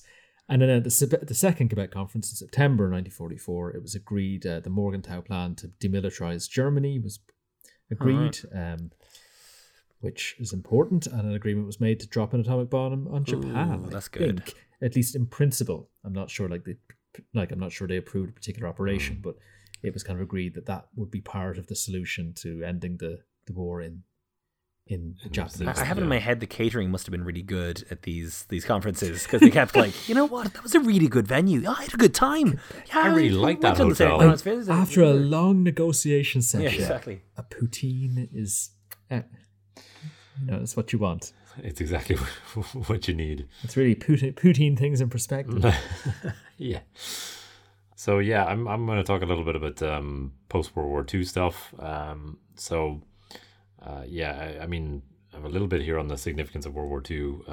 World War II was really a key factor in kind of knitting Canada together as a nation. So like national pride and confidence was kind of boosted by the victory of the Allies, and Canada's status as an independent country which had only been shakily established in 1919, was beyond doubt post-1945. And that's going to be important to some of the stuff I'll talk about later. Mm-hmm. One figure I'll mention here is Maurice Duplessis, who was 16th Premier of Quebec from 1936 to 1939, and again from 1944 until his death in 1959. And in broader Quebec politics, he's a very important figure. He rose to power after forming a new national conservative party, the Union Nationale. He's actually from not too far away, I think about an hour away from Quebec City. He was a staunch Catholic, strongly supported the church, and between 1946 and 1956, he massively increased the budget for Catholic schools, while budgets were slashed elsewhere. Was opposed to military conscription and Canadian involvement in World War II, and was generally a fairly conservative guy. I don't know if this was specifically him, but I did see some kind of quite nasty stuff around the opposition to World War II being a bit anti-Semitic. Mm. In this kind of conservative movement, it was like, oh, you know, we have to go to war because of all these... This Jewish situation. Right. We didn't ask them. I didn't see any of that myself now, but I know he was certainly strongly anti-communist as well. So maybe that had something to do with it. Yeah, I don't know if it was him, but it definitely was a feature of some rallies and things that made people uncomfortable. For sure. His time in power was retrospectively called or is referred to sometimes today as the Great Darkness, which is not a legacy you want to leave as a politician. Also, weird legacy to leave as the person who kept getting elected. Yeah, have a chat with your dad if you didn't like it. But it's interesting because his policies really shaped what would come next. There was a movement in Quebec politics called the Quiet Revolution, which I'll talk about a little bit later. But it was sort of, I believe that's sort of seen today as kind of almost like a backlash against his policies. But in the 1950s, Quebec City itself began to increase and the population began to expand fairly rapidly, particularly in the suburbs. From 1940 to 1954, we have a massive increase also in the number of cars on the road, rising from 15,000 to 60,000 in just around 15 years. And this situation, combined with the increasing use of buses, led to unfortunately the disappearance of the electric trams, or petite chars, as they were known by the locals, or little carts. Oh, little carts. Yeah. And on May 26, 1948, the trams that traveled the streets of Quebec City were operated for the last time. And on the next day, 140 buses took over the job of the trams, and I believe the trams were dismantled after that. That's sad. Yep. Hello, petrol. There's a linguistic thing there. It's interesting. Like in Quebecois French, they say char for a car instead of voiture in metropolitan French. I assume because, cars were invented after French, after the French language. Yeah, after the two languages separated. Split, yeah. So, you know, what you call it's whatever you want. And a cart is a perfectly good thing to call an automobile. That's cool. But yeah, so we have a growing middle class of educated French Canadians who formed into this kind of neo-nationalist movement, redefined themselves as Quebecois, and began to make proposals for reforms throughout the 1950s and rejected traditional French Canadian nationalism and its antiquated portrayal of Francophones as a minority Roman Catholic and rural society. So they proposed the creation of a new, more modern, secular Quebec state run by and for the French-speaking majority. Also, to do a little bit of flag talk, in 1950, we have the adoption of the official flag of Quebec. The fleur-de-lis, or the lily-flowered, which is a blue background with a white cross with four white fleur-de-lis on each of the quadrants, and that was adopted on March 9th, 1950, and was the first provincial flag officially adopted in Canada, and derives from the Bourbon French flag, which had three gold fleur-de-lis on dark blue field. Yeah, it's not a bad flag. It was a solid flag. Yeah, in 2001, apparently the North American Vexillological Association ranked it as the third best flag of all U.S. and Canadian provinces after New Mexico, which was first, and Texas second. So, all right. It looks European in a way. A lot of it's supposed to, I guess. Yeah. It kind of looks like what I'd imagine the English flag would be if the French had conquered it. It's kind of the same shaped cross, and they're kind of go, let's put fleur-de-lis on it just to make it real French. I can see that, yeah. So the Quiet Revolution, the Quebec Liberal Party chose a guy called Jean Lesage as its leader in 1958, and he adopted a new political platform comprising elements from both the neo-nationalists who I spoke about and the neoliberal platforms as well. And following the death of Duplessis in 1959, Lesage and the Liberals formed a government with a slim majority, and the Quiet Revolution kicked off. They lowered the voting age and began to rapidly expand the role of the government in Quebec, and they demanded a greater share of federal, personal, and corporate and estate taxes to fund the new reforms. And these moves posed a serious political challenge to an already decentralized Canadian federation. So we're seeing again kind of this movement towards Quebecois independence somewhat, and you know the federal government is gonna obviously look at that with some alarm. Suspicion. Yeah. In the early 1960s, there were a number of dilapidated and abandoned buildings in the old city, but under the Quiet Revolution, there were a number of initiatives such as the creation of historic borough of Old Quebec in 1963 and the passing of legislation to promote the restoration of the Palais Royal in 1967, which breathed new life into the center of the city. And these efforts bore fruit when the historic borough was added to UNESCO's prestigious list of World Heritage Sites in 1985. In 1964, Queen Elizabeth II visited Quebec, and that visit, which took place at a time of mounting nationalist fervor, was not particularly well received. And there were a number of demonstrations which were brutally suppressed by the police, in an incident that became known as Truncheon Saturday. Oh, God. Yeah. That tells a story. It's a clear and concise story. Yeah. So, and QE2 later returned to Quebec City in 1987 to a much less hostile reception. But there were kind of left wing and right wing secessionist movements that emerged throughout the 1960s and into the 70s. And they eventually coalesced around René Lévesque, his party Québécois, which was founded in 1968. And following defeats in the elections of 1970 and 1973, the PQ, promising referendum on secession, was elected in November 1976. And that was obviously, a referendum. Not to touch on Brexit again, but this kind of referendum was a very serious threat to national unity. And so the Liberal government, led by Pierre Elliott Trudeau, who you mentioned earlier, Joe. Who is from the province of Quebec. He is from Quebec, yeah. And is a French speaker. And he prepared himself for the provincial referendum on secession that took place in May 1980. And his no vote, the vote to stay within Canada, garnered 60% of the electorate, and so the Federalist forces led by Trudeau won, and he immediately acted on his promise to renew the federation and strengthen the ties between Quebec and the rest of the provinces of Canada. This resulted in the Canada Act of 1982. Which was augmented by the Charter of Rights and Freedoms and provided the country with a new constitution.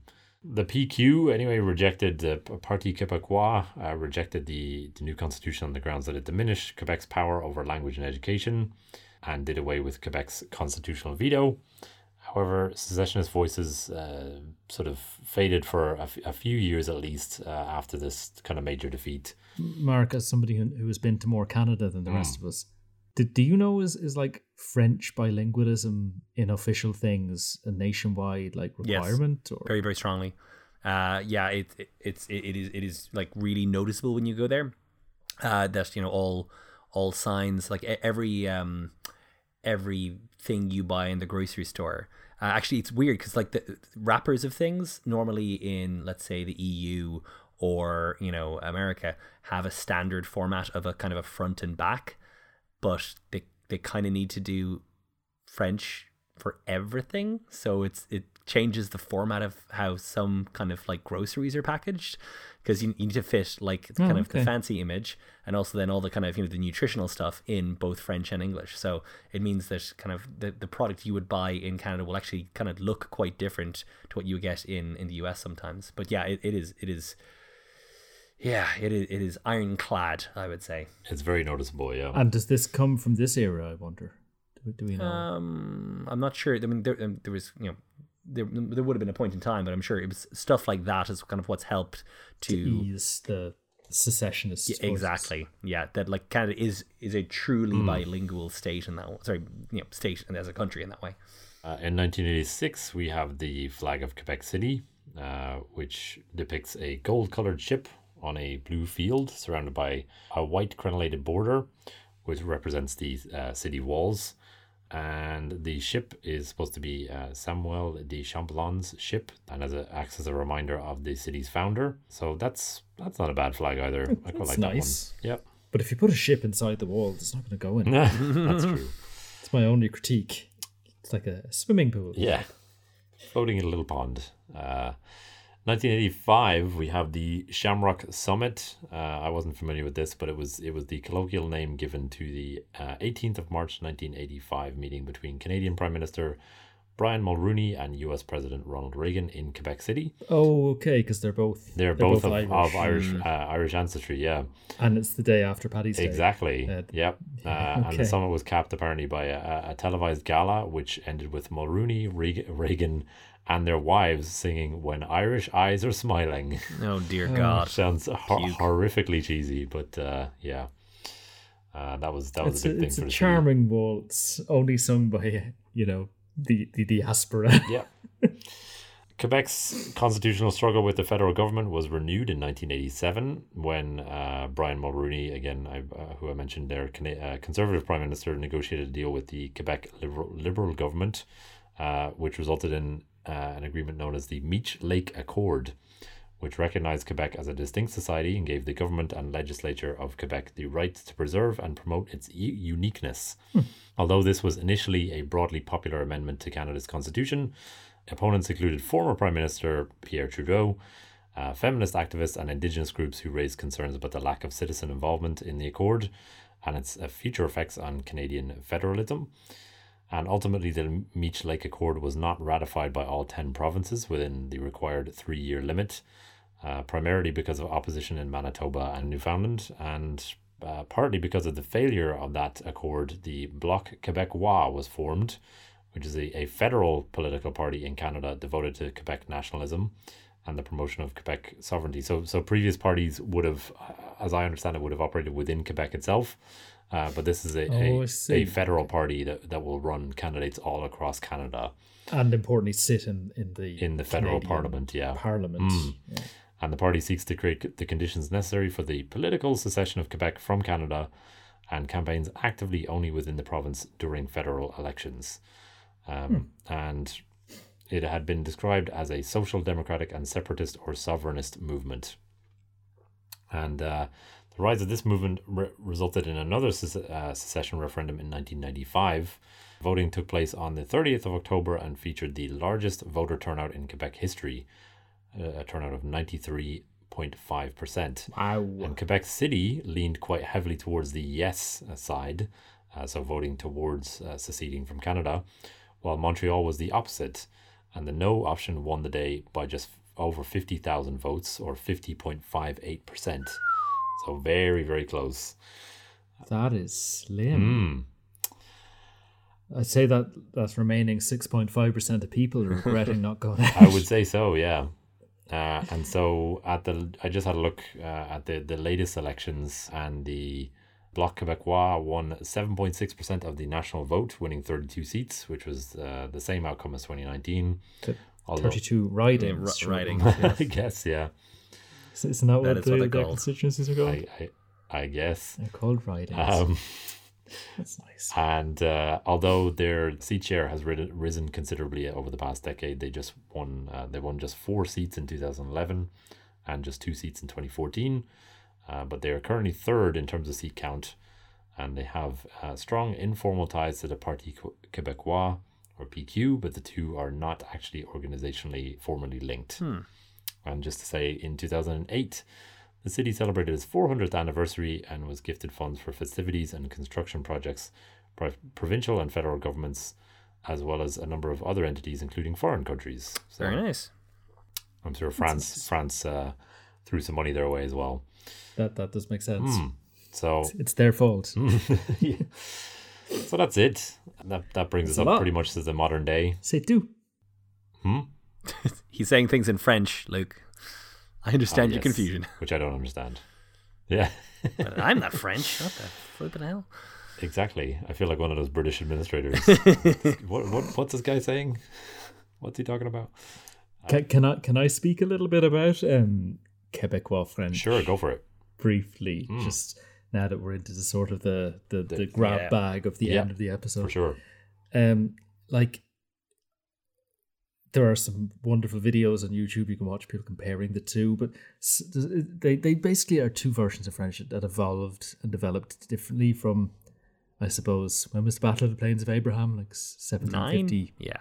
9 onwards. So you get this weird combination of sort of a more old-fashioned kind of French, so metropolitan French and very formal Quebec French aren't so different, except for an accent. But the day-to-day spoken French of people from Quebec, from various parts of the province, but the city as well, have differences that make it difficult for French people always necessarily to follow. And some of that is that there are older regional forms of French that, Norman and other coastal regions played a big part in the early colonization. So there's kind of idioms and stuff that made it through that aren't in mainstream French. But there's also a strange flip happened where lots of English words were incorporated early on into Quebecois French, but now in the modern era they're quite resistant to English because it's political. Where France has gone the other way, where early on they were quite against English incorporation, but now you have, le parking, le weekend, an email. Where in Quebecois French you always say un courriel for an email, which is the French word. But you say avoir du fun. Avoir du fun.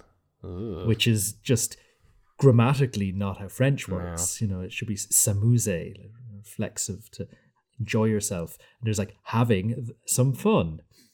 I also quite like that the words for boyfriend and girlfriend, instead of being petit et ami and is a chum for a boyfriend and blonde for a girlfriend. Cool. Which are quite weirdly sort of chum, very British, blonde, quite French. It's a bit weird. There's also some First Nations words for flora and fauna, and rivers obviously got into Quebecois French. An interesting distinction about the culture is that in France you get onto or off a bus or a train using the same verb as you do to get onto a horse or a chariot, wherein in Quebecois French you embark or disembark things like it's a boat because of the naval heritage. And there's a lot of stigma about Quebec French, about being, there's always this kind of you don't speak proper French. The French are absolutely flipping nuts about that, though. They have an institute just kind of deciding what is true French and stuff. They're very rigid on what is and what is not French. And also, to be fair to them, French sounds nicer. It has a bit more whereas Quebecois is a bit more, a bit more lumpen, I would say. Earthy. Lumpen. Yeah, I quite like it. I think it sounds cool. I've listened to some Simpsons episodes, just clips in English, Quebecois French, and French, and the Quebecois is much more fun. And I assume most people in Canada speak Quebecois French as opposed to French. I don't know about that actually, because if you look at the populations, Quebec is I think the second largest in population after Ontario. So it's a good whack there. But the people who are learning French who aren't born to it, who aren't Quebecois, or in Vancouver or something, But they're learning standard Quebec French, which will still have features of Quebecois it's much more like metropolitan French than what you would learn from your granny. But there was another, and this is something we can't leave out, is swearing. Quebecois swearing is very specific, very religious. So in France, swearing isn't particularly religious. It's all, poop related. Poop can be sexual. And not for me, but for some. The outsized role of Catholicism in Quebecois culture, there's a lot of quite old-fashioned sounding swear words coming from religious terminology. So the famous one, which we'll have to bleep if we ever release this in Canada, is tabernacle, which is tabernacle, just as a word, as a swear word in Quebecois French. In France, it's just, why are you talking about the little box in the church? Luke, you're going to have to explain to Joe how the internet works. I feel we're already too far in. We can't locally beat that.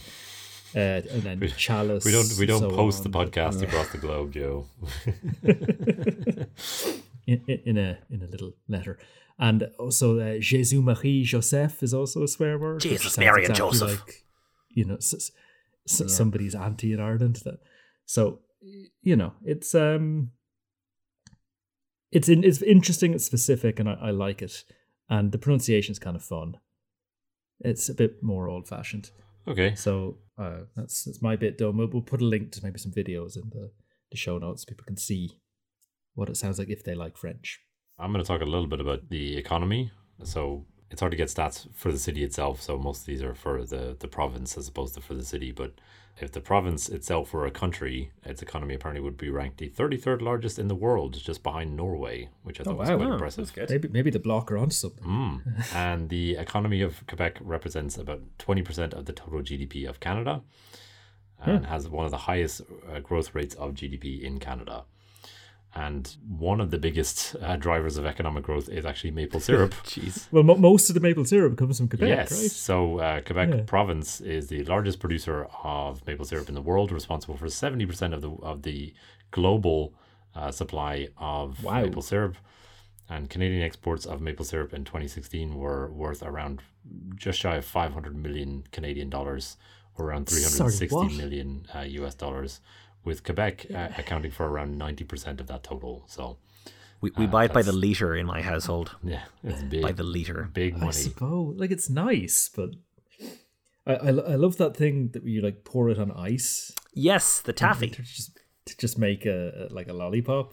That's kind of fun. It's what you do is it's concentrated boiled maple syrup, and you pour it onto super cold ice, and you roll a stick along the kind of the line of it, and it creates a sort of an icy lollipop. Nice. Yeah.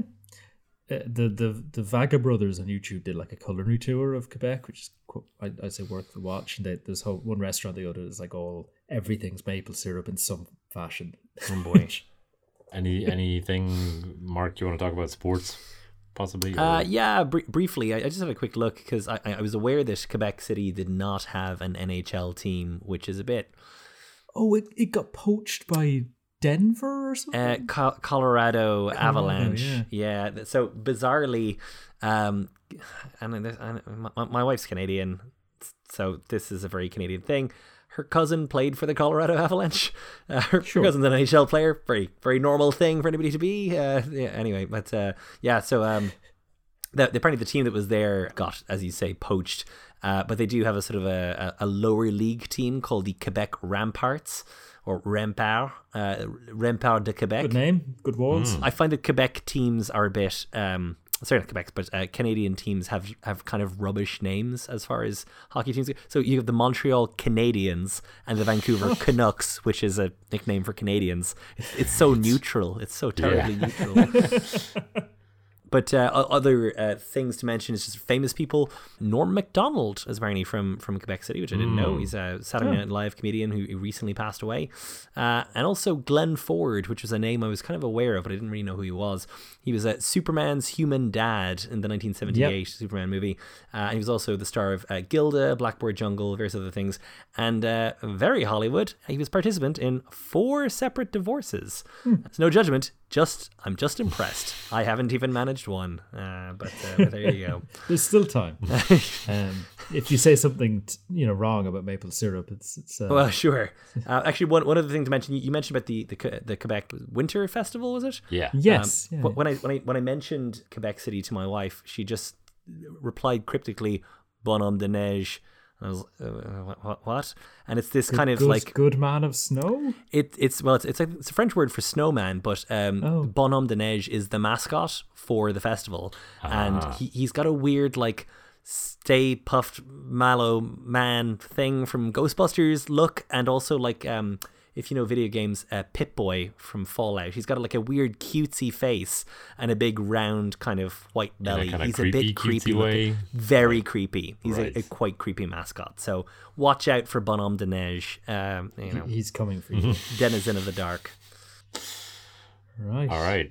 I did look at the list of famous people from Quebec City, and it was largely NHL players. It's almost all NHL players, yes. And actors and musicians who operates exclusively in French, and I've never heard of, which is, there's no comment on their skills, but I can't put them into context. Yeah, you can't say they're famous. Famous outside Quebec, I don't know. Right. There is a vibrant TV, movie, and music industry in French Canadian world, but I don't know it, and I don't think any of us do. Yeah. There's famous, and then there's Quebec famous, and they are one of those things, not both.